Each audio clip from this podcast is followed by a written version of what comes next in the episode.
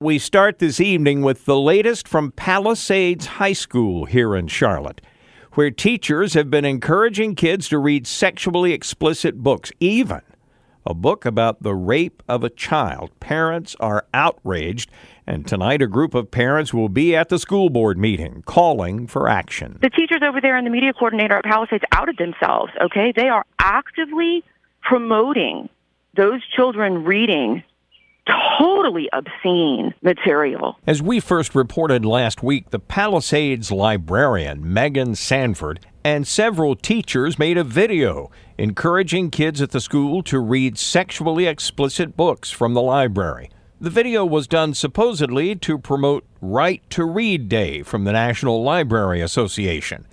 They also encourage kids to make their own video promoting such books.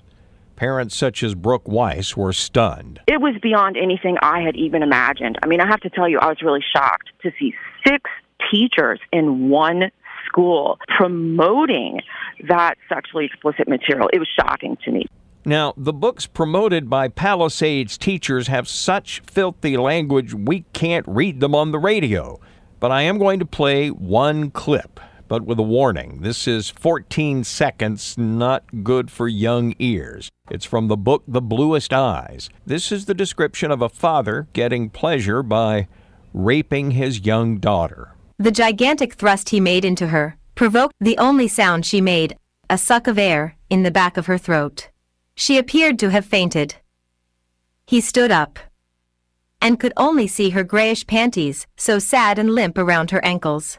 He rapes her. She becomes pregnant. She loses the baby. Wendy Hawley is a Palisades parent. As a parent, as a citizen, would never expose a child to this. This is not okay. She and others contacted school principal Eric Olarchik. He decided to pull the plug on the contest where kids were encouraged to make their own video promoting obscene books but he took no action on the books themselves in the library. Books that CMS insists have been approved by the American Library Association. So what if the American Library Association comes up with a list?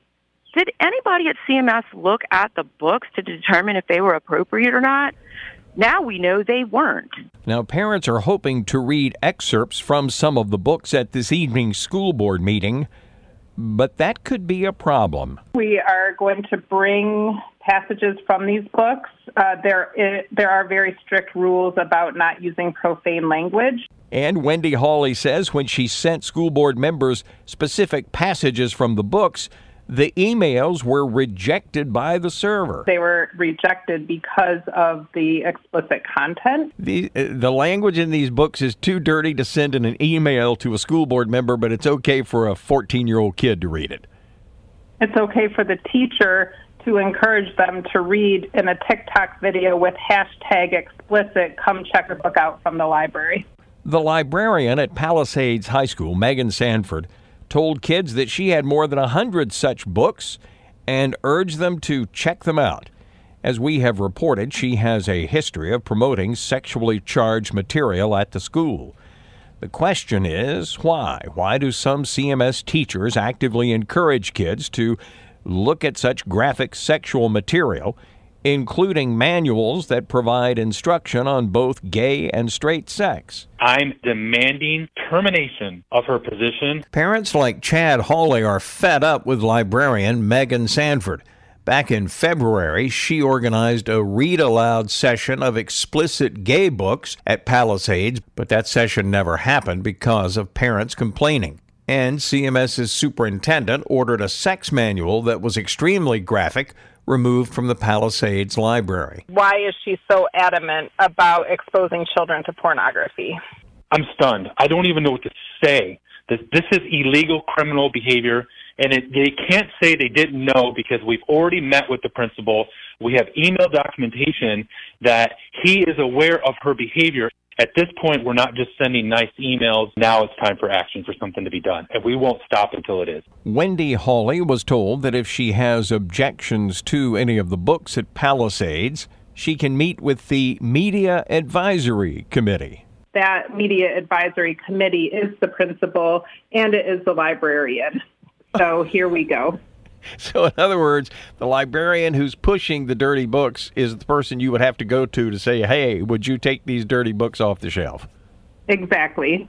And parent Brooke Weiss tells me it's not just a problem at Palisades High School. Almost all of them. Mark, I've done the research.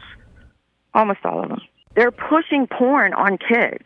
The American Library Association is, the teachers' unions are, activists like that media coordinator at Palisades, okay?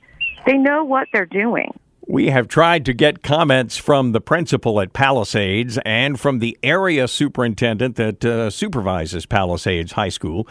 Uh, so far, no luck. Now, the public relations director for CMS has been promising to get us a comment, uh, but again, that has not happened. However, we have learned that interim superintendent Crystal Hill is expected to address the situation this evening at the school board.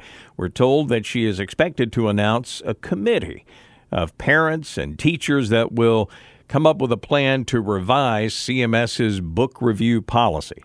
Of course, that's interesting because Crystal Hill may not be the superintendent much longer. She's the interim boss of the school system. And CMS, of course, in the process of picking a new superintendent, she wants the job permanently, but it's not clear if she's going to get it.